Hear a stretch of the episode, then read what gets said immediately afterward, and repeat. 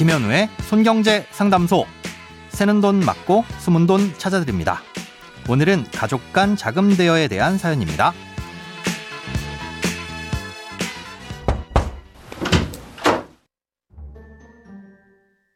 안녕하세요. 현재 저는 1세대 2주택 가구인데요. 12년 전에 구입한 다가구 주택과 8년 전에 구입한 아파트를 갖고 있습니다. 이 중 다가구 주택은 지방에 있는 원룸 건물인데 당시 처제와 반반씩 부담해서 3억 원 조금 넘는 가격에 취득했던 것으로 기억합니다. 명의는 공동 명의가 아닌 제 명의로 했고 처제가 제 통장으로 입금해서 내역은 남아 있습니다. 그리고 그동안 월세는 매달 반씩 나눠서 처제 통장으로 보내줬고요. 그런데 이번에 다가구 건물을 매도하게 되었습니다. 그럼 매도 대금을 반으로 나누어서 처제에게 돌려줘야 하는데 매도로 인한 전체 수익은 8천만 원 정도 됩니다.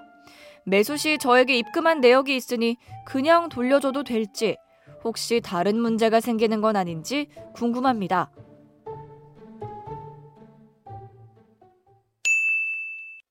오늘은 익명을 요청하신 청취자님이 보내주신 사연입니다. 아, 상황을 정리하자면 12년 전 처제분의 돈을 보태 다가구 주택을 취득했고 아, 지금 그 주택을 처분하면서 수익이 났는데 이걸 어떻게 돌려줘야 되고 이에 대한 세금 관계는 어떻게 되는지 궁금하시다는 내용입니다.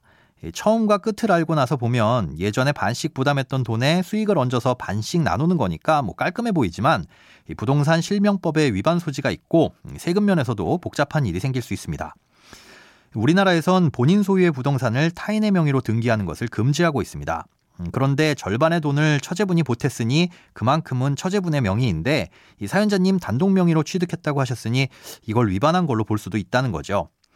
아, 그런데 이걸 어떻게 보느냐에 따라 조금 달라질 수 있습니다. 그때 처제분께 받은 돈은 집을 사기 위해 단순히 빌린 거고 매달 보내준 월세는 그에 대한 이자였다라고 하면 문제 삼지 않을 수도 있습니다. 아, 그런데 이렇게 보기에도 세금 문제는 남게 됩니다. 음, 당시 처제분이 사연자님께 드린 돈 1억 5천만 원 정도에 대해서는 증여로 볼 수 있습니다. 세무서에서는 아, 그때 왜 증여 신고를 하지 않았느냐, 당시 세금을 안 냈으니 이에 대한 가산세까지 내셔라 라고 할 수 있겠죠. 또 이와는 별개로 지금 처제분께 돌려주는 돈에 대해서도 증여라고 보고 증여세를 따로 내라고 할 수 있는 거고요. 아, 이에 대해서 당시 받았던 돈은 증여가 아니라 빌린 돈이었고 그래서 증여 신고를 하지 않았다고 주장하실 수 있을 텐데요. 그럼 이에 대한 증빙을 할 수 있어야 됩니다. 빌린 돈이라면 차용증 같은 게 있어야 될 텐데 지금이라도 이건 얼마든지 허위로 쓸 가능성도 있으니 당시에 공증을 받아놓지 않았다면 인정을 해주지 않을 수도 있습니다. 이런 증빙할 만한 서류가 없다면 증여세를 내라고 했을 때 항변할 수 있는 근거가 없습니다. 세무서 입장에선 당시엔 몰래 증여를 했다가 운 좋게 넘어갔는데 지금 처제에게 증여해 줄 일이 생겨서 과거의 일을 유리한 쪽으로 해석하는 거 아니냐 이렇게 볼 수도 있다는 거죠. 억울하실 수 있겠지만 실제 그런 의도를 가지고 탈세를 하려는 사람들도 얼마든지 있을 수 있으니 이렇게 엄격하게 보는 게 당연합니다.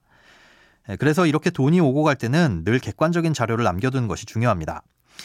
하지만 차용증이 없다고 해서 모든 증여세를 내는 것만이 답은 아닐 겁니다. 다른 방법으로 입증할 수 있다면 세무서의 판단도 달라질 여지가 있다는 거죠. 아, 예를 들어 그때부터 지금까지 매달 거르지 않고 월세의 일부를 처지문께 드렸다면 그것도 간접적인 증빙 자료가 될 수도 있을 겁니다. 예, 그러니 지금 할 수 있는 최선의 방법은 해당 입금 자료와 함께 빌렸던 돈을 상환했다는 근거를 남겨두는 일일 것 같습니다. 예, 당시 돈을 빌렸다는 차용증이 없으니 이 돈을 다 갚았다는 의미로 채무 부존재 확인서를 써서 공증을 받고 처제분께 드리는 거죠. 쉽게 말해 12년 전 1억 5천만 원을 빌려서 그에 대한 이자로 월세를 일부 지급했는데 아, 이제 그 주택을 처분하면서 원금과 이자를 돌려주니 과거의 빚은 더 이상 없습니다 하는 겁니다. 아, 여기에는 과거 처제분이 입금했던 내역과 또 그간 이자로 지급했던 이력 같은 것들도 전부 첨부를 하셔야 될 거고요. 아, 물론 문제가 생겼을 때 세무서의 담당 세무관이 어떤 눈으로 볼 것이냐에 따라 달라지겠지만 그간 돈이 오고 간 정황이 정확하게 맞아떨어진다면 주장에 신빙성을 더할 수 있지 않을까 싶습니다. 돈에 관련된 어떤 고민이든 상관없습니다. imbc.com 손에 잡히는 경제 홈페이지로 들어오셔서 고민 상담 게시판에 사연 남겨주세요. 새는 돈 맞고 숨은 돈 찾아드리는 손경제 상담소. 내일 다시 만나요.